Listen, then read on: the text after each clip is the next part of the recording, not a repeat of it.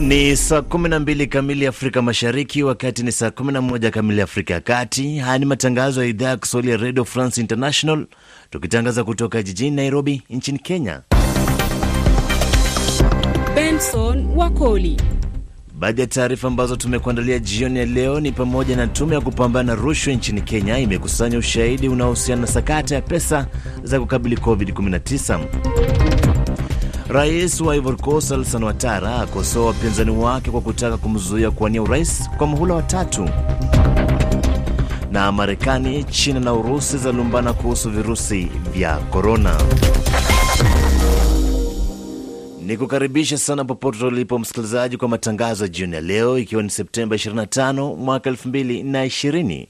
Tume maadili na kupambana na ufisadi nchini Kenya, EACC, imekusanya ushahidi unaohusu sakata ya ufujaji wa fedha zilizotengwa kutumika katika ununuzi wa vifaa vya matibabu na ambao unahusisha maafisa wakuu serikalini. Mwandishi wetu Caroline Coril ana maelezo zaidi. Tume hiyo iliyokabidhi ripoti yake kwa mkurugenzi wa mashtaka nchini Nurdin Haji mwishoni mwa wiki iliyopita ilianza uchunguzi wake baada ya rais wa Kenya Uhuru Kenyatta kuamuru matumizi ya pesa za kupambana na janga la korona kuchunguzwa kufuatia lalama kutoka umma. Na katika ripoti ambaye ilikabidhiwa bunge la Senate, EACC imesema KEMSA imeshindwa kueleza kwa ushahidi ufaao namna shilingi bilioni 7.8 zilivyotumika. Aidha, maafisa wa ngazi za juu katika shirika hilo wamebaini kuhusika kwenye ununuzi wa vifaa vya kimatibabu kwa gharama ya juu na ukiukaji mkubwa wa sheria za ununuzi wa serikali. Katika ripoti nyingine ya mamlaka ya kutathmini manunuzi ya serikali, KEMSA inadaiwa kununua kwa mfano dawa za paracetamol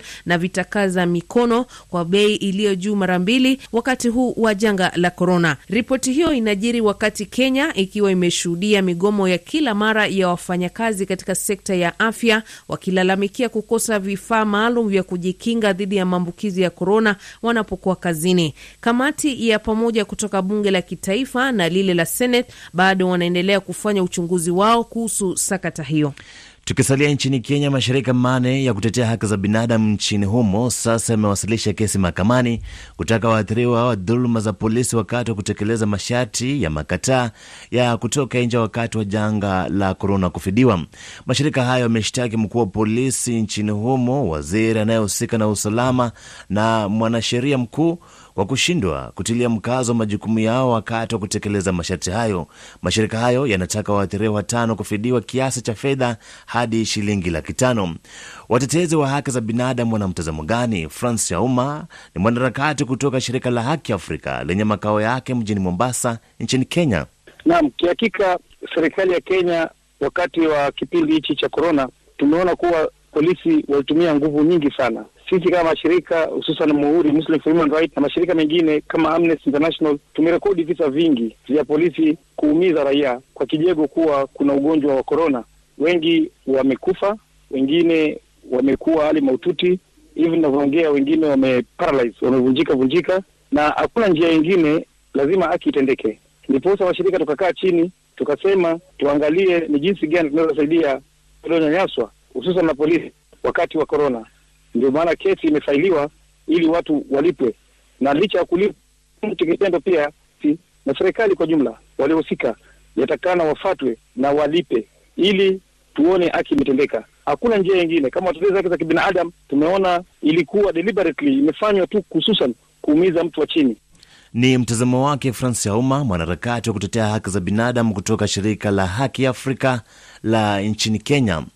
Wavuvi 24 wa Jamhuri ya Demokrasia ya Kongo wanadaiwa kukamatwa na kuteswa na wanajeshi wa Uganda kwa tuhuma za kuvua samaki katika himaya ya taifa la Uganda ndani ya ziwa Edward.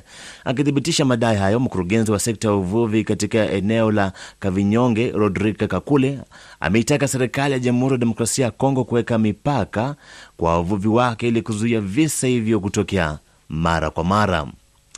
Kundi la wataalam linalojumuisha mkurugenzi wa WHO barani Afrika Dr Matshidiso Moeti wamefafanua kuhusu mwenendo wa maambukizi ya korona barani Afrika ukilinganishwa na maeneo mengine duniani. Mwandishi wetu Minsel Tijai ana maelezo zaidi. Baadhi ya maelezo yaliyotolewa kuelezea ni kwa nini bara la Afrika lina idadi ndogo ya maambukizi ya korona ni pamoja na nchi nyingi barani humo kuchukua hatua za haraka, ikiwemo makataa ya watu kutembea. Aidha, mfumo wa usafiri barani humo na uzoefu wa kuyashughulikia majanga kama vile Ebola pia ukichangia kufanikiwa kudhibiti maambukizi zaidi.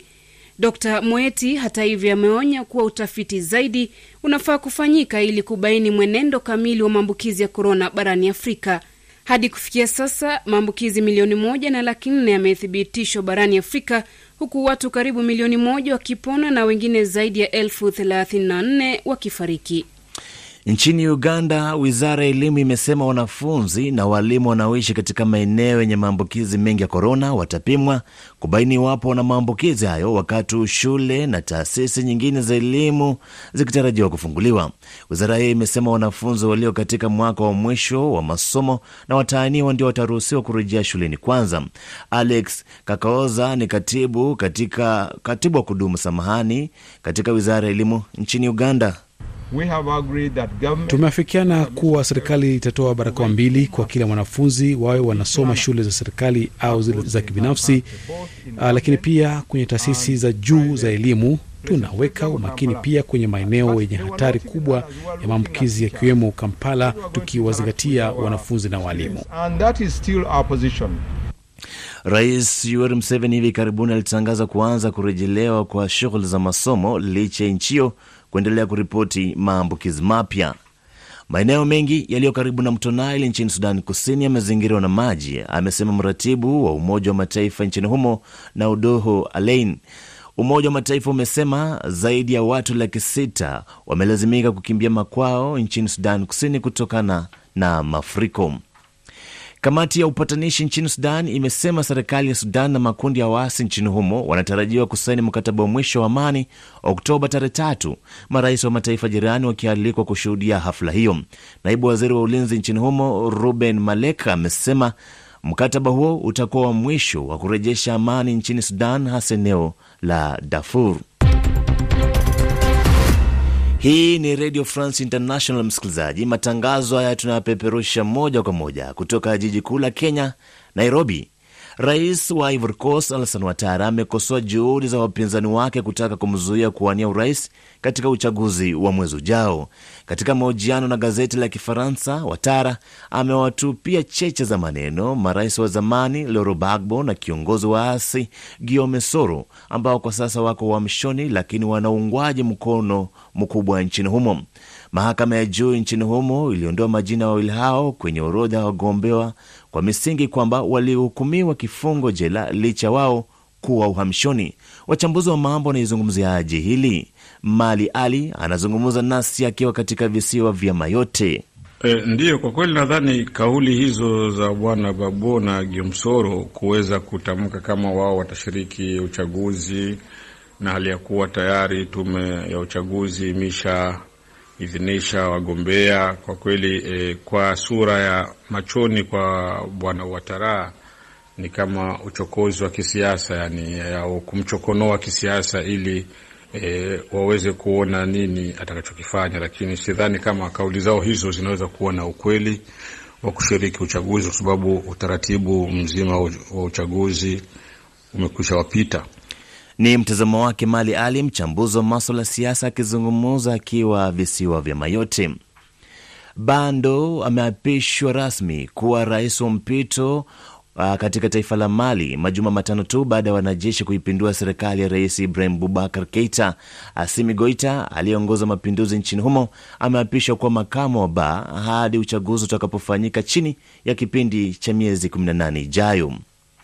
Kiongozi mkuu wa upinzani nchini Guini Conakry, Selu Dale Dialo, sasa anataka jumuiya ya Afrika ya nchi za magharibi ECOWAS kuingilia kati na kuzuia mgogoro wa kisiasa nchini humo ambao rais Alfa Conde anawania kwa muhula wa tatu katika uchaguzi wa Oktoba. Dalo amekashifu rais Conde kwa kutaka kuchochea mgawanyiko wa kisiasa na kutaka hatua yake ya kutaka kuwania muhula wa tatu kama il, anavyo na kuitaja hatua yake ya kutaka kuwania muhula wa tatu kama inayokiuka katiba.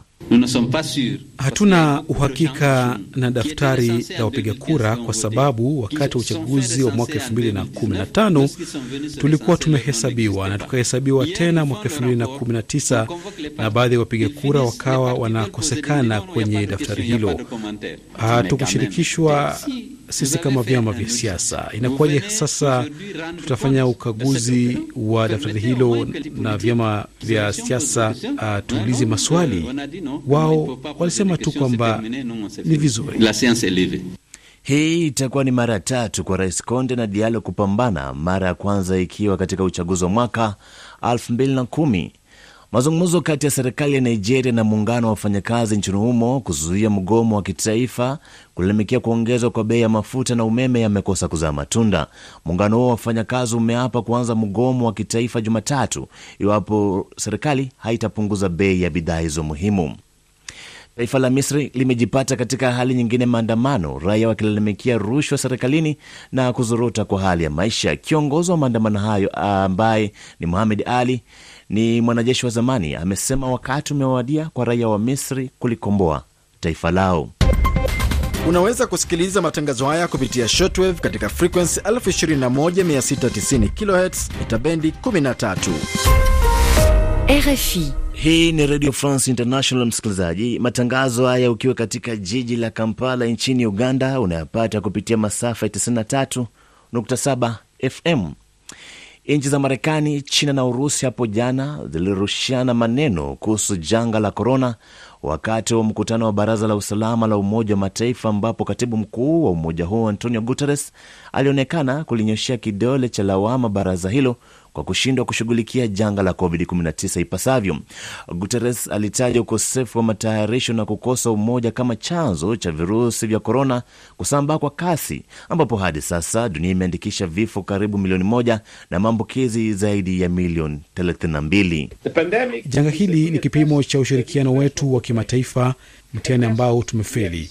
Hilo limewaua watu karibu milioni moja, kuambukiza wengine zaidi ya milioni 30 na bado halijadhibitiwa. Ni sauti yake Antonio Guterres, katibu mkuu wa Umoja wa Mataifa. Raia wawili wamejeruhiwa vibaya katika shambulizi la kudungwa kisu eneo la Sheril nchini Ufaransa. Polisi wa kupambana na ugaidi nchini humo tayari wamemkamata mshukiwa wa shambulizi hilo aliyekuwa akijaribu kutoroka. Rais wa Marekani Donald Trump amekashifiwa vikali kwa matamshi yake baada yake kutaka kutoa, kukataa kutoa ahadi ya kukubali matokeo ya uchaguzi wa mwezi Novemba ikiwa atashindwa.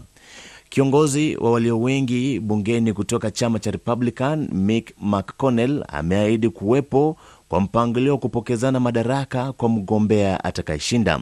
Hata hivyo, spika wa bunge Nancy Pelosi amekashifu wabunge wa Republican kwa kushindwa kumkemea na kukemea matamshi ya rais Trump. You are not in Saudi Arabia. Hatuko Saudi Arabia, hapa ni Marekani, nchi ya kidemokrasia. Mbona usiheshimu kiapo ulichoapa ukiingia madarakani hata kwa wakati mmoja? Your oath of office. Kwa sasa kura ya maoni inamweka mgombea wa Demokrat Joe Biden mbele ya rais Trump, ikiwa zimesalia siku 40 pekee kabla ya uchaguzi huo. Wanasayansi wamesema mabadiliko ya tabia nchi ndiyo yamechangia visa vya moto katika misitu mingi inayoshuhudiwa katika jimbo la California nchini Marekani. Wataalam wameongeza kuwa licha ya California kuwa katika hatari ya kushika moto kwa urahisi, shughuli za binadamu zimechangia mabadiliko ya tabia nchi, hivyo mikasa ya moto kuongezeka katika jimbo hilo. Mataifa ya Uingereza na Ufaransa yamesajili idadi ya juu ya maambukizi ya virusi vya korona, huku hospitali nyingi jijini Paris zikijitayarisha kupokea idadi kubwa ya wagonjwa wa COVID-19. Haya yanajiri huku mamlaka za afya nchini Uhispania zikionya kuhusu hali kuwa mbaya kwa wakazi wa Madrid, hasa baada ya eneo hilo kusajili visa laki saba vya maambukizi ya korona kufikia sasa. Kiongozi wa Korea Kaskazini Kim Jong Un ametoa pole zake kwa taifa la Korea Kusini baada ya wanajeshi wake kumuua kinyama mtumishi wa serikali ya Korea Kusini. Katika barua yake, Kim ameeleza kusikitishwa kwake na kitendo cha wanajeshi na kusema hatua hiyo inamkatisha tamaa rais wa Korea Kusini Moon Jae-in. Na msikilizaji, hii unayosikiza ndio Radio France International.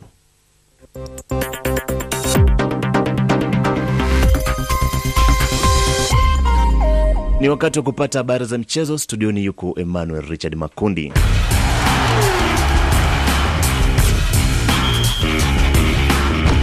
Bwana Makundi, karibu sana. Swali la kizushi kabla uanze, Gor Mahia FC Leopard nchini Kenya, unashabikia ipi? mi niko FC Leopard. Ndio maana nilijua.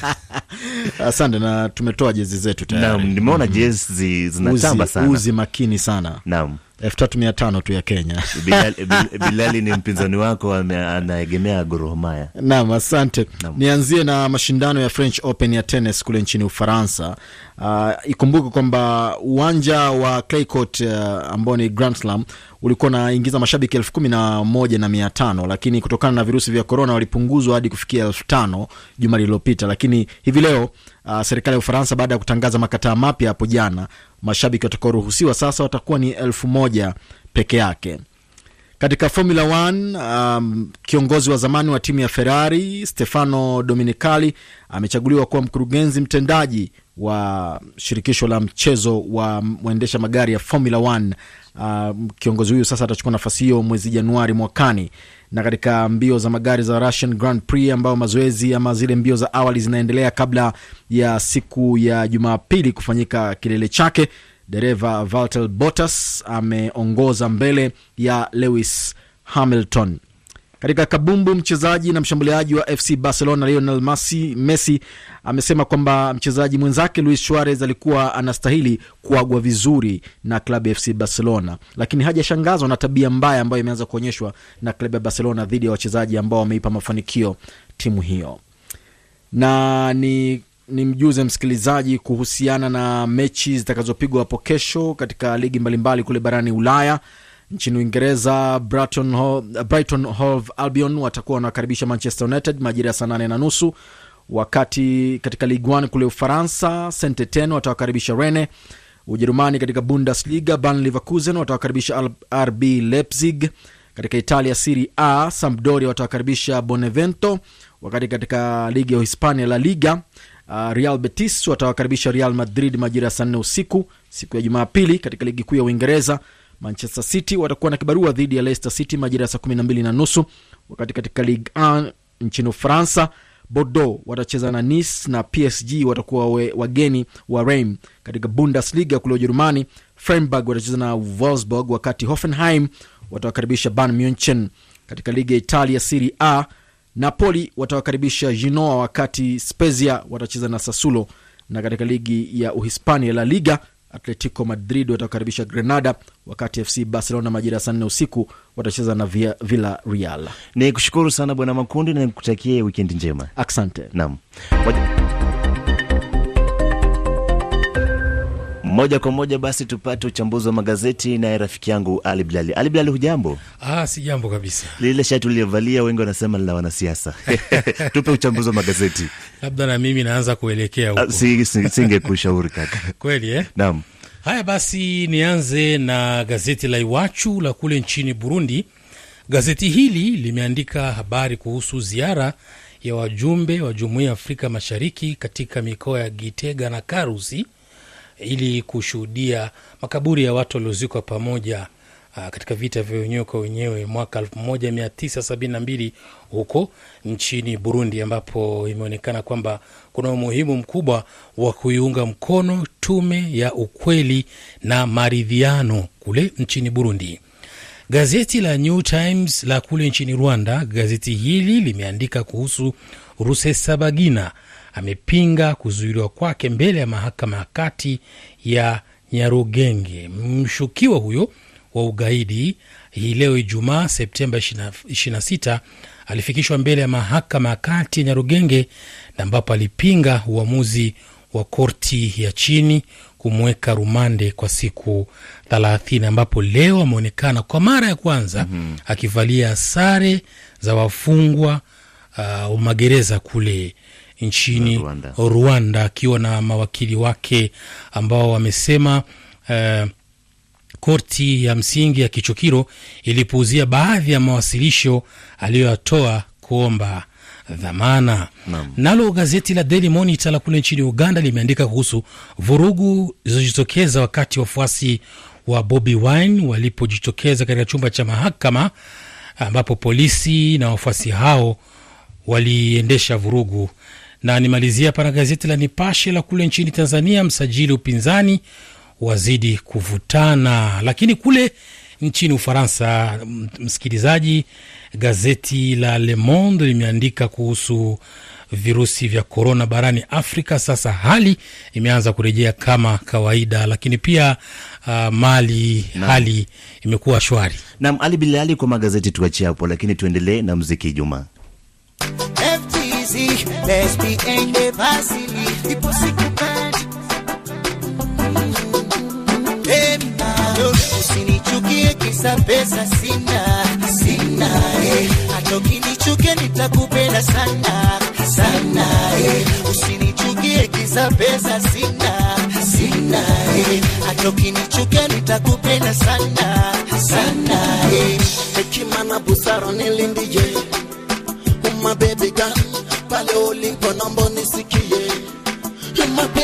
Jina langu ni Ali Bilali, makala ni muziki Jumaa na hii ni RFI Kiswahili. Karibu msikilizaji kujiunga nami mwanzo hadi tamati ya makala haya, ambapo hii leo nazungumza na mwanamuziki kutoka mashariki mwa Jamhuri ya Kidemokrasia ya Kongo, katika jimbo la Kivu Kusini. Anaitwa Bibos, anatoka Kamanyola. Kwanza kabisa anajieleza. Naam, mimi ni mwanamuziki na ninaishi Kongo katika teritoria Walungu, province ya Sud Kivu. Lakini kwa nini umejikita kwenye muziki?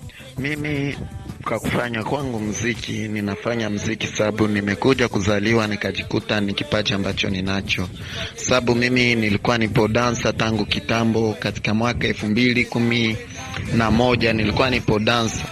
Ilipofika mwa miaka elfu mbili kumi na mbili ndipo nilipoanza kuimba. M- eh, Mwaka elfu mbili kumi na tatu ndipo nilipoanza kuimba na nilipoanza kuimba nikawa napitisha mwaka mmoja sababu ya elimu, nikawa natulia kiivo. Baada ya huo mwaka mmoja ulipopita, basi nikaja kujikuta nimeshafanya songe moja nyimbo, watu ndo kwa hiyo wakaanza niambia, mbona wachii nyimbo nini, vitu kama hivyo. Ikabidi nika nikafanya rekodi mwaka elfu mbili kumi na tatu sasa nikafanya rekodi. Baada ya kufanya rekodi nikafanya rekodi yangu moja inaitwa uh, tell me, yani kwa lugha ya Kiswahili inaitwa nambie. Nilipofanya hiyo rekodi nikajikuta inakuja yani na, na kasi. Ilipokuja hivyo watu wakaipokea, nikafurahi sana, watu wakaipokea vizuri. Walipoipokea vizuri, nikasema hapa, inshallah Mungu anaweza kajalia. Basi nikapitisha tena mwaka mmoja nilipoacha mwaka elfu mbili kumi na nne nikaachia ingine rekodi mwaka elfu mbili kumi na tano nyimbo yangu inaitwa kwa jina la kuishi na watu ni kazi. Nilipoachia nyimbo ya kuishi na watu ni kazi, basi ndo nyimbo ambayo ilinipatia nafasi kuu kabisa kwa kuchaguliwa kuwa mwanamuziki bora wa, wa hapa Kamanyola. Sing us some records.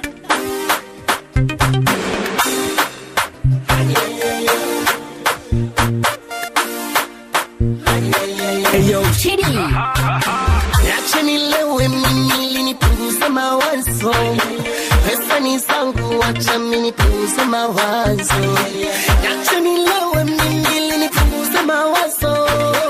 Pesa ni zangu, acha mimi nipunguze mawazo.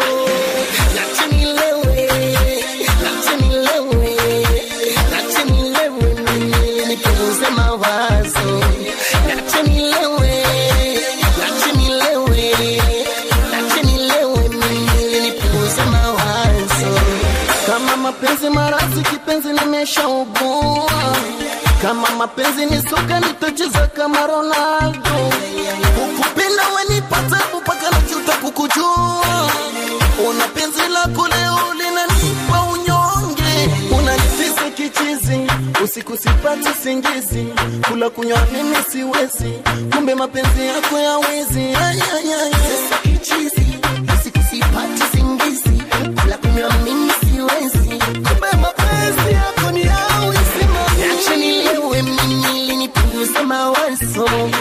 kumbe ni zangu, acha mimi nipunguze mawazo. acha nilewe mimi ili nipunguze mawazo. Pesa ni zangu, acha mimi nipunguze mawazo.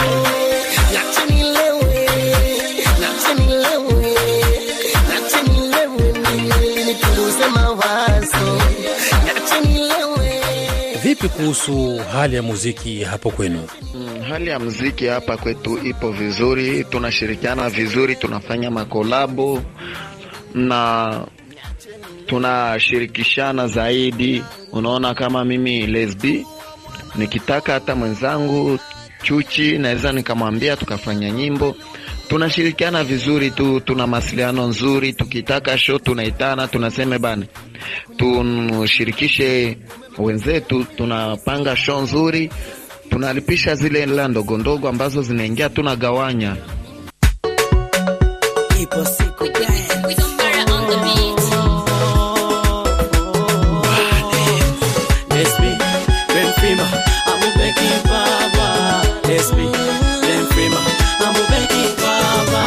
Nimetoka kijijini, nimekwenda mjini, nimefika mjini kutafuta maisha. Sina wa kunipokea, sina pa kufikia, sina cha kutumia, jasho lanitiririka. Nina familia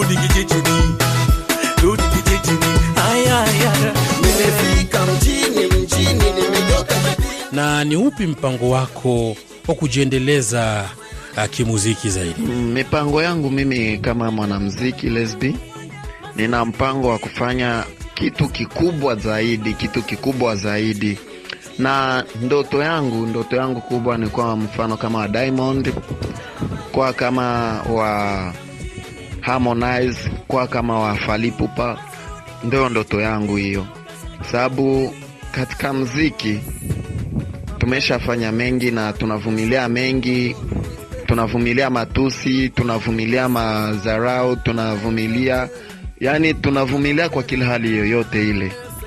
Ndo ndoto yangu ile kuwa mfano kama Diamond, kama Harmonize, kama Fally, naona ndo ndoto yangu ile, na ninatarajia kufanya mengi tu makubwa sana, sababu hivi nina albamu ya nyimbo saba.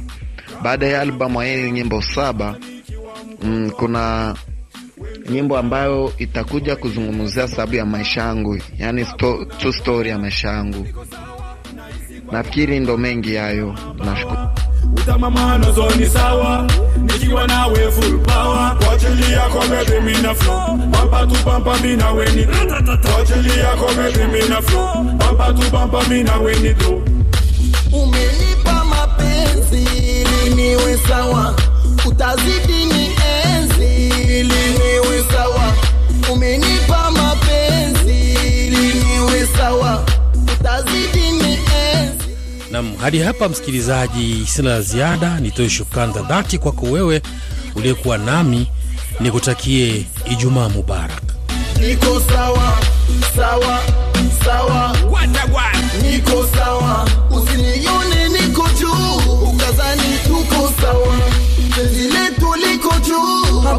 kwako niko sawa panda kwa juu shuka kwa chini.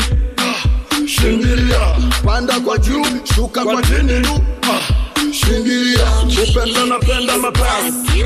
Ila na kwako ndo basi mapenzi ndo kasi na kwako ndo basi. Ni saa 12 na nusu Afrika Mashariki, wakati ni saa 11 na nusu Afrika ya Kati. Haya ni matangazo ya idhaa ya Kiswahili ya Radio France International, tukitangaza kutoka jijini Nairobi nchini Kenya. Benson Wakoli. Baadhi ya taarifa ambazo tumekuandalia katika matangazo yetu ya awamu ya pili jioni hii ni pamoja na wataalamu wa afya waeleza kwa nini idadi ya maambukizi ya virusi vya korona barani Afrika yameshuka. Kiongozi wa upinzani nchini Guinea Conakry ataka muungano wa ECOWAS kuzuia mgogoro wa kisiasa nchini humo. Na rais wa Marekani Donald Trump akashifiwa kwa matamshi yake ya kukataa kutoa ahadi ya kukubali matokeo ya uchaguzi. Ni kukaribisha sana kwa awamu ya pili ya matangazo yetu jioni ya leo. Kundi la wataalam linalojumuisha mkurugenzi wa WHO barani Afrika Dr Matshidiso Moeti limefafanua kuhusu mwenendo wa maambukizi ya korona barani Afrika ukilinganishwa na maeneo mengine duniani. Mwandishi wetu Minslet Ijai ana maelezo zaidi. Baadhi ya maelezo yaliyotolewa kuelezea ni kwa nini bara la Afrika lina idadi ndogo ya maambukizi ya korona ni pamoja na nchi nyingi barani humo kuchukua hatua za haraka ikiwemo makataa ya watu kutembea. Aidha, mfumo wa usafiri barani humo na uzoefu wa kuyashughulikia majanga kama vile Ebola pia ukichangia kufanikiwa kudhibiti maambukizi zaidi. Dr Moeti hata hivyo ameonya kuwa utafiti zaidi unafaa kufanyika ili kubaini mwenendo kamili wa maambukizi ya korona barani Afrika.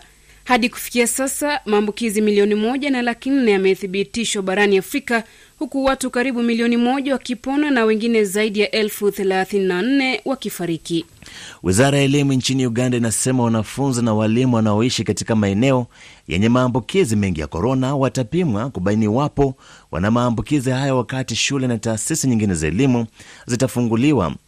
Wizara hiyo inasema wanafunzi walio katika mwaka wa mwisho na wa masomo na wataaniwa ndio wataruhusiwa kurejea shuleni kwanza.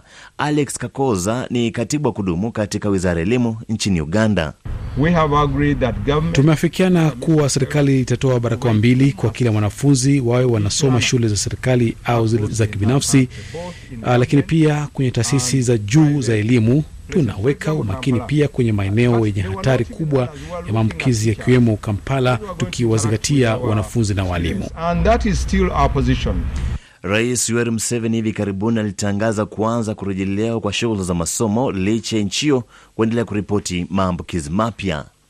Idara ya ulinzi nchini Marekani imependekeza wanafunzi kutoka barani Afrika kutopewa visa zisizozidi miaka miwili, hatua inayotajwa kuwa njama ya kuwazuia wanafunzi kutoka Afrika kupata shahada kutoka nchini Marekani. Sheria hiyo inalenga kuzuia wanafunzi kutoka mataifa yanayofadhili ugaidi.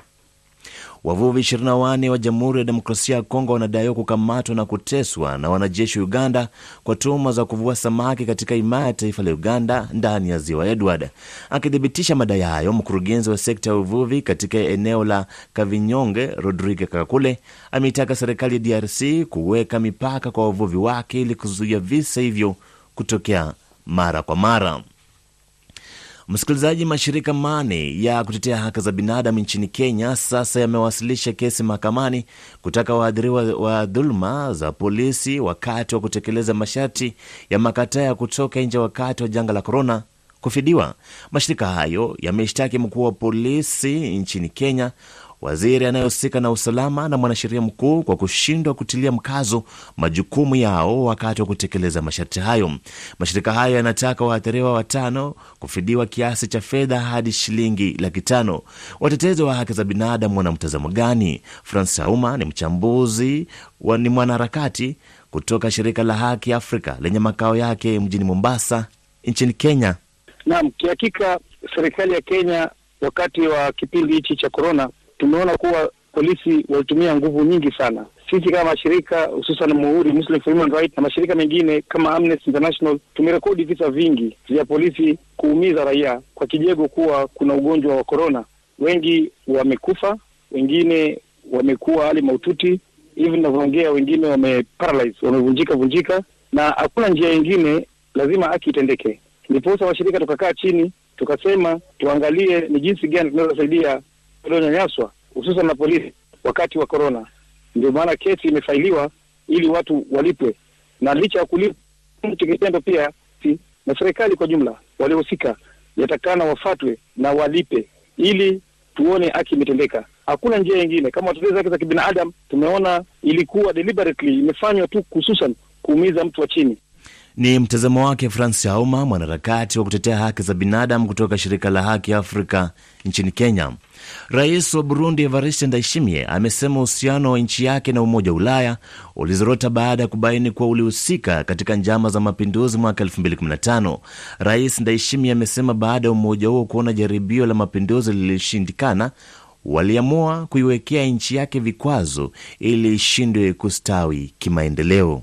imigenderanire yatosekaye kubera ubumwe bw'uburaya twasanze bwari burimwo mu gutuma haba itembagazwa ry'ubutegetsi mu Uhusiano uliharibika kutokana na kwamba tulikuta Umoja wa Ulaya unahusika katika njama za kuangusha utawala wa Burundi, na walipotumia njama wakashindwa, ndiyo wakaipa kisogo serikali ili ianguke kiuchumi, lakini Mungu akatulinda.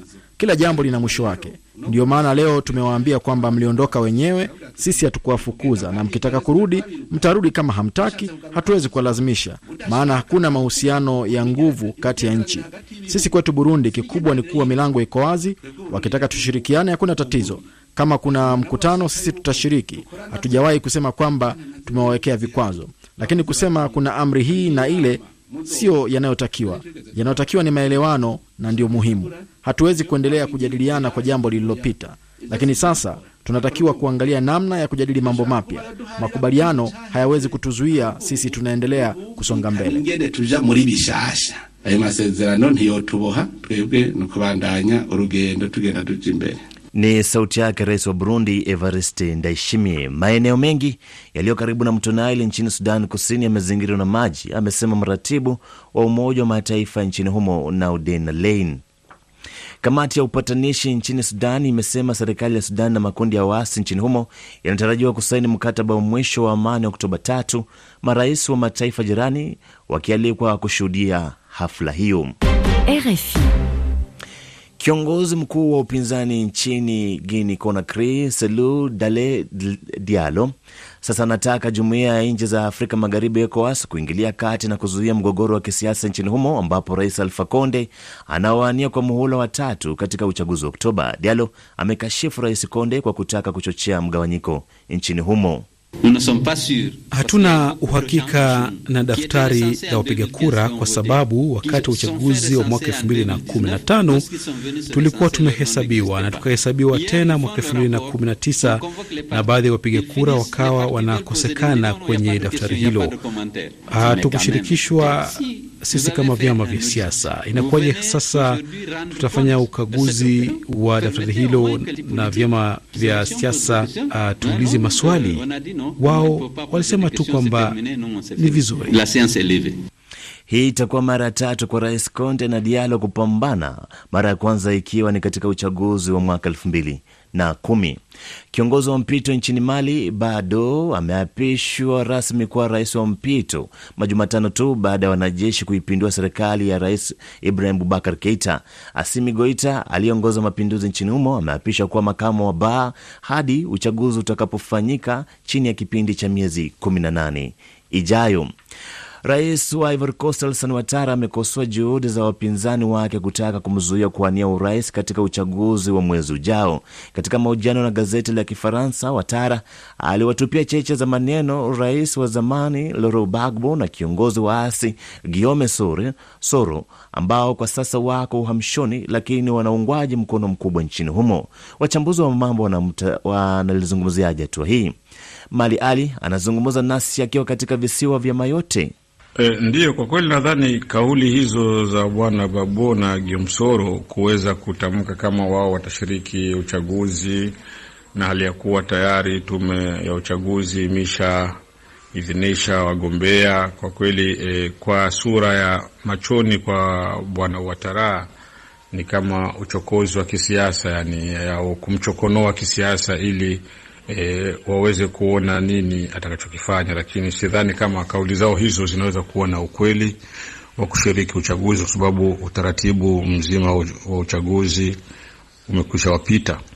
Ni mtazamo wake Mali Ali, mchambuzi wa maswala ya siasa, akizungumza kutoka visiwa vya Mayoti. Mbaba wa kivita nchini Mali, Halifa Haftar ameonekana kupoteza udhibiti wa maeneo mengi nchini humo, hasa baada ya wanajeshi wake kuondolewa eneo la magharibi mwa taifa hilo, huku mataifa ya magharibi yaliyokuwa yakimunga mkono yakionekana kubadili msimamo.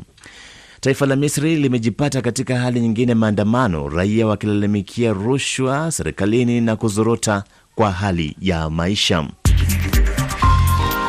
Msikilizaji, unaweza kusikiliza matangazo ya RFI muda wote kwa kupakua application ya RFI Pure Radio, RFI Pure Radio kwenye simu yako ya kiganjani na kusikiliza matangazo yetu kwa lugha 16 ikiwemo lugha adimu ya Kiswahili. Application hii ni bure. Rais wa Marekani Donald Trump amekashifiwa vikali kwa matamshi yake baada ya kukataa kutoa ahadi ya kukubali matokeo ya uchaguzi wa mwezi Novemba ikiwa atashindwa. Spika wa bunge Nancy Pelosi amekashifu wabunge wa Republican kwa kushindwa kukemea matamshi ya rais Trump. You are not in Saudi Arabia. Hatuko Saudi Arabia, hapa ni Marekani, nchi ya kidemokrasia. Mbona usiheshimu kiapo ulichoapa ukiingia madarakani hata kwa wakati mmoja? Your oath of office. Sauti yake Nancy Pelosi, spika wa bunge la Marekani. Wanasayansi wamesema mabadiliko ya tabia nchi ndio yamechangia visa vya moto katika misitu mingi inayoshuhudiwa katika jimbo la California nchini Marekani. Nchi za Marekani, China na Urusi hapo jana zilirushiana maneno kuhusu janga la korona wakati wa mkutano wa Baraza la Usalama la Umoja wa Mataifa, ambapo katibu mkuu wa umoja huo Antonio Guterres alionekana kulinyoshia kidole cha lawama baraza hilo kwa kushindwa kushughulikia janga la COVID-19 ipasavyo. Janga hili ni kipimo cha ushirikiano wetu wa kimataifa, mtihani ambao tumefeli. Janga hilo limewaua watu karibu milioni moja, kuambukiza wengine zaidi ya milioni 30 na bado halijadhibitiwa. Raia wawili wamejeruhiwa vibaya katika shambulizi la kudungwa kisu eneo la Sharil nchini Ufaransa. Mataifa ya Uingereza na Ufaransa yamesajili idadi ya juu ya maambukizi ya virusi vya korona, huku hospitali nyingi jijini Paris zikitarajiwa kupokea idadi kubwa ya wagonjwa wa COVID-19 na kiongozi wa Korea Kaskazini Kim Jong Un ametoa pole zake kwa taifa la Korea Kusini baada ya wanajeshi wake kumuua kinyama mtumishi wa serikali ya Korea Kusini. Katika barua yake, Kim ameeleza kusikitishwa kwake na kitendo hicho cha wanajeshi.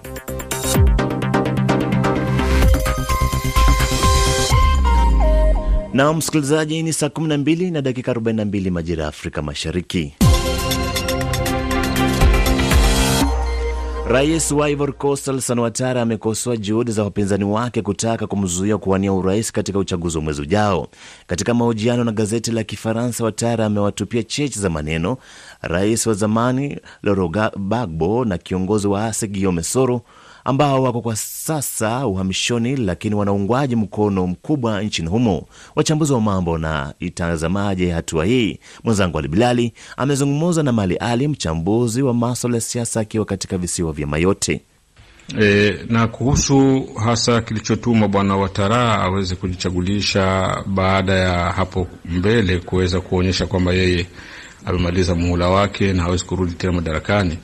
Hili ni jambo ambalo lilitokea tu baada ya kifo cha waziri wake mkuu ambaye tayari alikuwa ni mtu ameshamwandaa na, ni mtu ambaye ushindi wa chama chake kwa kweli ungekuwa hauna shaka yoyote, lakini baada ya kifo chake cha dharura na hapakuwa plani yoyote B ambayo mbadala ambayo inaweza kutumika baada ya kifo cha waziri mkuu huo, basi bwana Ouattara aliona akalazimika kisiasa pia aweze kugombea, vinginevyo chama chake kile kingeshindwa na kingesambaratika kwa sababu ya kutafuta mgombea mwingine ambaye wengi walikuwa hawamuoni na hakuandaliwa kweli. Kwa hiyo ilionekana yeye arudie pale ili aweze kuokoa madhara ambayo yanaweza kutokea kama yeye asingejichagulisha. Kwa hiyo hii nadhani ni sababu kubwa ambayo imemfanya bwana Ouattara aweze kurudi kugombea na kuna baadhi ya wachambuzi ambao wamekuwa wakiona kwamba Ufaransa imekuwa na mkono mkubwa sana katika siasa za Cote d'Ivoire.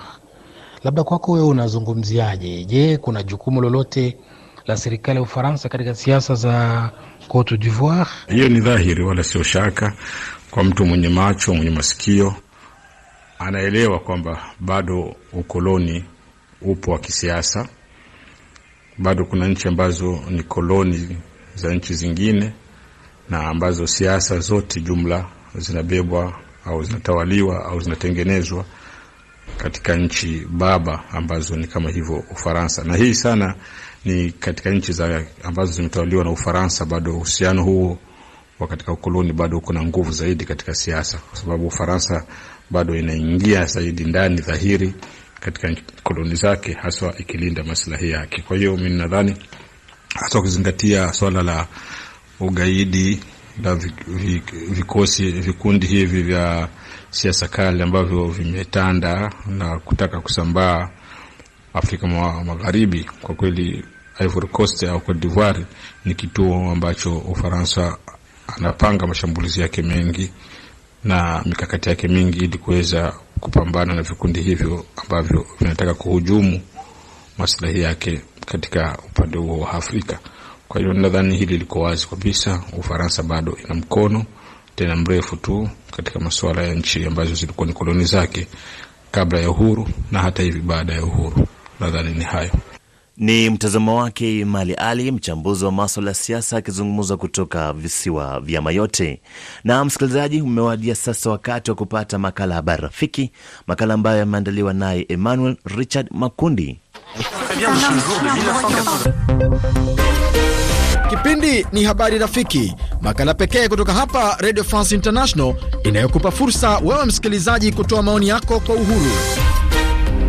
Msikilizaji, katika makala ya Habari Rafiki hivi leo tunakupa fursa kusema chochote kwa uhuru, iwe ni maoni, dukuduku au kutoka kwenye habari zetu ambazo umezisikia kwa jumaa zima. Naitwa Emmanuel Richard Makundi, karibu uchangie. Mimi ni Francis nikiwa hapa Kampala, Uganda. Mada ambayo nataka izungumzia hii leo ni hali ambayo inaendelea kuzorota huko Jamhuri ya Kidemokrasia ya Kongo. Watu wanaendelea kuuawa, lakini serikali imeshindwa kulinda raia na mali yake. Naitwa Imani Classic kutoka Kamanyola, DRC, jimboni Kivu Kusini. Mada ambayo nipenda zungumzia leo ni kuendelea kuwapongeza na kuwatakia kazi njema, na Mungu awajalie awazidishie afya na nguvu watangazaji wetu wa RFI kwa habari na makala mbalimbali ambayo mnaendelea kutupatia habari zenyu za kinaa. Asante ndugu mtangazaji, naitwa Rambo Majasiri, napatikana Afrika Kusini. Mada ambayo nimependa kuchangia mimi kabisa kuna wakati niko nashangaa sana na wandugu zangu ambao wako katika mji mkuu wa Kinshasa, hususani wafanya siasa siasa ya leo inakuwa fikia mpaka mwatua ambayo inakuwa naleta mpaka ubaguzi. Unasikia wanakuwa nataja kwa ajili ya makabila, sisi ndiye watu fulani, sijui sisi ni Waluba, sijui sisi ni Wakongo, sijui sisi ni Waswahili. Je, kwa kweli tushatizama mwenda mbinu ambao hao wafanya siasa wako nao mpaka wanafikia hatua ya, ya ubaguzi wa makabila. Yaani hakuna mambo ambayo wakongomani watarajiwa kutoka kwa viongozi ambao wame wanatawala hiyo nchi. Asante sana RFI Kiswahili, naitwa Modeste Mganwa kutoka Uvira, Kivu Kusini, DRC. Uh, ningelipenda kuzungumzia kuhusu hali ya ukosefu wa usalama mashariki mwa Kongo. Wiki iliyopita tumesikia wamekuwa kwenye katika mazungumzo hapo pa Muresa, Bukavu, vikundi vinavyosikilia silaha kinyume ya sheria na serikali ya Kongo, na tukasikia kama mashia, kama ma, mapatano yametoka ndani, ila ambacho tunachohuzunika tena ni kusikia katika tarafa la Fizi milio ya masasi na inazidi kuendelea kila mara, hasa na jimbo ya kaskazini tukisikia tukodeko nazidi kuendelea. Tungeomba serikali yetu ya Kongo ijikaze sana, isambaze hiyo hali ya usalama mdogo mashariki kwetu mwa DRC. Jambo RFI Kiswahili, kwa majina ninaitwa Amani Ruvumwa nikiwa jimboni Kivu Kusini tarafani Uvira Kavimvira. E, mada ambayo ndaenda kuizungumza leo ni kuhusu uchimbaji wa mitoni huku kwetu. Kwa hiyo tunasi tunaendelea kulalamika ya kwamba mvua iko karibu ya kunyesha. E, uchimbaji ambao umechi, umechimbiwa ni imechimbiwa huku sehemu za chini, lakini sehemu za milimani huko mashine haikufika. Kumbe kwa hiyo tunaendelea kulalamikia serikali yetu ya Jamhuri ya Kidemokrasia ya Kongo ya kwamba mvua iko karibu. Kwa majina naitwa Bienfait Bienfait Matayo akipatikana mjini Lubumbashi DRC. E, nilipenda kuzungumzia kuhusu mauaji ilipatikana mashariki mwa DRC mjini Goma, Butembo, Beni. Antuka tunalomba serikali yetu ituangalie ile mambo juu mambo inazidi sana ya kuuawa sa vile wanyama. Jina naitwa Innocent Sadiki kutoka DRC Moba Kirungu. E, kwa maoni yangu nilikuwa nataka kupongeza tu kwa redio RFI Kiswahili na kwa watangazaji wote wa redio kama tunashukuru kwa kutupatia matangazo yenu. Kutoka Uvira, mimi ni Faraja Rukebura Epafrodite. Mada yangu ya leo ambayo ningependa kuchangia ni kupongeza serikali ya Kenya kwa matayarisho ambayo inatayarisha kwa kufungua shule. Kwa majina naitwa Vincent JJ Kati, kijana mpole, natokea Kagongo kama Shinyanga, Tanzania. Kwa leo niko napenda tuzungumzie mada inayosema kuhusiana na demokrasia ya uhuru wa vyombo vya habari katika bara la Afrika. Kwa nchi zilizo nyingi zinaonekana kubana sana na kutotoa uhuru wa kutosha kwa vyombo vya habari. Kwa hiyo sasa, katika tunavyojua kwamba vyombo vya habari ndo wachimbuzi wa mambo na changamoto katika nchi, kwa hiyo ingekuwa vizuri sana hii mada tukaizungumzia leo. Kutoka DRC Uvira, kijiji cha Kaororo, ni Ramazani Mustafa bya dunia. Kuhusu maoni yangu mi kivyangu, unaona kama vile haya mauaji ambayo yanaendelea kutanda huko kwetu DRC, asasa maeneo za huko Kipupu, ni kama vile raia wengi wanaendelea kupoteza makazi yao, familia, ndugu na jamaa pia rafiki. Tunaomba kwa serikali yetu ijikaze, ipambane nao wahalifu, ili mradi tuone kama watu ambao nao wanaishi huko Kikupu wanaweza wakakuwa na makazi ambayo kila mtu anajitegemea na kuishi vizuri na familia zao. Naitwa kwa jina la mhubiri Moze Rutunura Samurai Wangeke kutoka DRC CD Kivu Mboko.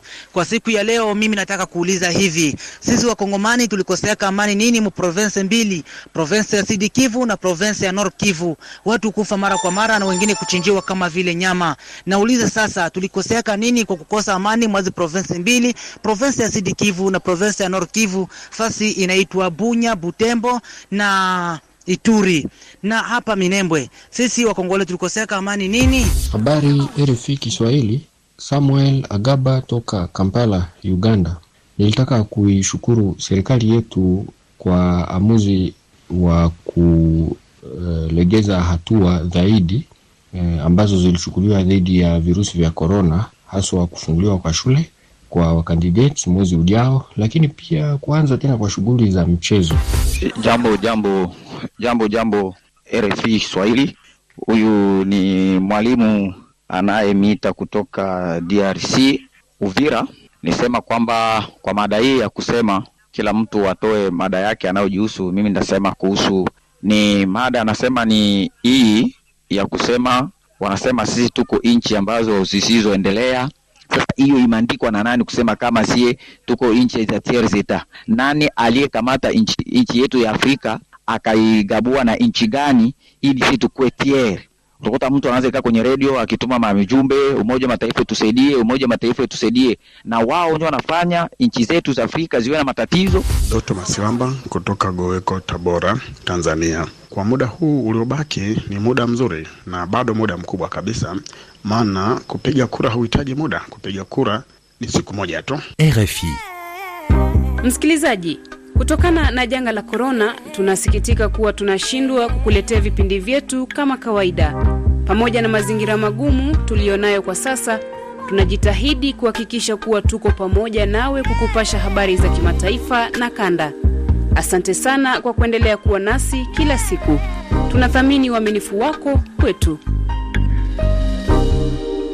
RFI. Na kwa kumalizia makala haya, msikilizaji, nigeukie kutazama arafa ama ujumbe mfupi wa maandishi kupitia mtandao wetu wa kijamii wa Facebook RFI Kiswahili. Robert Nachime kutoka Kalehe, DRC, leo anasema anazungumzia kuhusu usalama mdogo ambao unazidi kuripotiwa mashariki mwa DRC na kuuliza ni kwa nini watu wanauawa kama kondoo na kuna wanajeshi wa Umoja wa Mataifa ama MONUSCO. Alen Kasembe kutoka Bukavu, DRC, anasema rais wetu wa DRC anatupilia mbali wafanyakazi wa makampuni ya Banro na Moya Mining, Lugushwa na Kamitunga Mining. Sasa ajue kuwa lile kundi la watu hawana kazi na pengine wanaweza kuingia na makundi ya waasi. Eneza Mbonea au Baba Mbonea kutoka Dar es Salaam, Tanzania, anasema kero yake ni mfuko wa hifadhi ya jamii PPF wamezuia pesa zetu za mafao eti mpaka kufikisha miaka 55. Hivi kweli jamani? Shukran Bahati Dastan wa Kashinga, Ngara, Kagera, Tanzania, anasema binafsi angependa kutoa maoni na kuwaasa Watanzania washiriki katika uchaguzi mkuu kwa amani. Gabriel Mugabe Tahikwa wa Uvira, DRC, anasema sisi wanafunzi wa Kongo tunamshukuru sana Mungu na viongozi wetu wa serikali kwa kuwekeza na kufanya liwezekanalo kuokoa muhula wa masomo. Agustino Kasagala kutoka Korongwe, Rukwa, Tanzania, anasema anampa Mheshimiwa John Magufuli asilimia mia kwenye uchaguzi huu. Fikiri Badehe Badra Patris kutoka Nyongolo, Muyinga, Burundi, anasema alitaka tu kuchangia kuhusu uchaguzi wa Tanzania na yeye anaomba Watanzania wamchague Magufuli.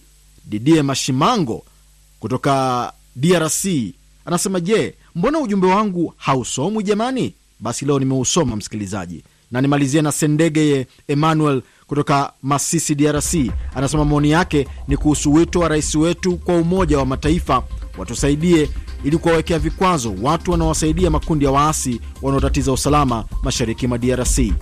Na ujumbe huo msikilizaji, ndio unatamatisha makala yetu ya habari rafiki kwa jumaa hili. Hadi wakati mwingine, naitwa Emmanuel Richard Makundi. Kwa heri. Na msikilizaji, ni kukumbusha baadhi ya taarifa ambazo tumekuwa nayo jioni leo ni pamoja na tume ya kupambana rushwa nchini Kenya imekusanya ushahidi unaohusiana na sakata ya pesa za kukabili COVID-19. Rais wa Ivory Coast Ouattara akosoa wapinzani wake kwa kutaka kumzuia kuwania urais kwa muhula wa tatu. Na nje ya Marekani, China na Urusi zalumbana kuhusu virusi vya korona. Kabla niondoke studioni, msikilizaji, ni ruhusu ni kuache na kibao New Found Love chake msanii Popcan, mwanamuziki kutoka nchini Jamaica. Hey baby, love coming at you. So better be prepared.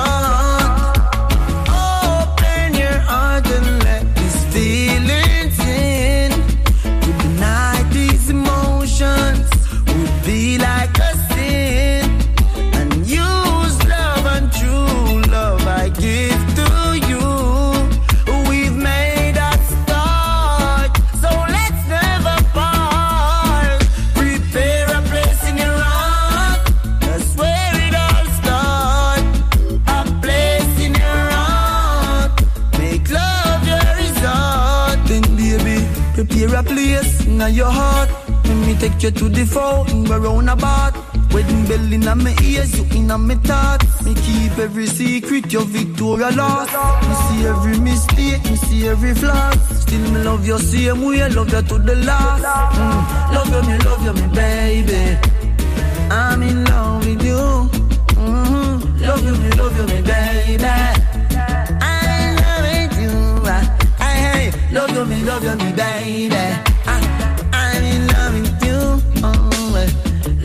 Love you,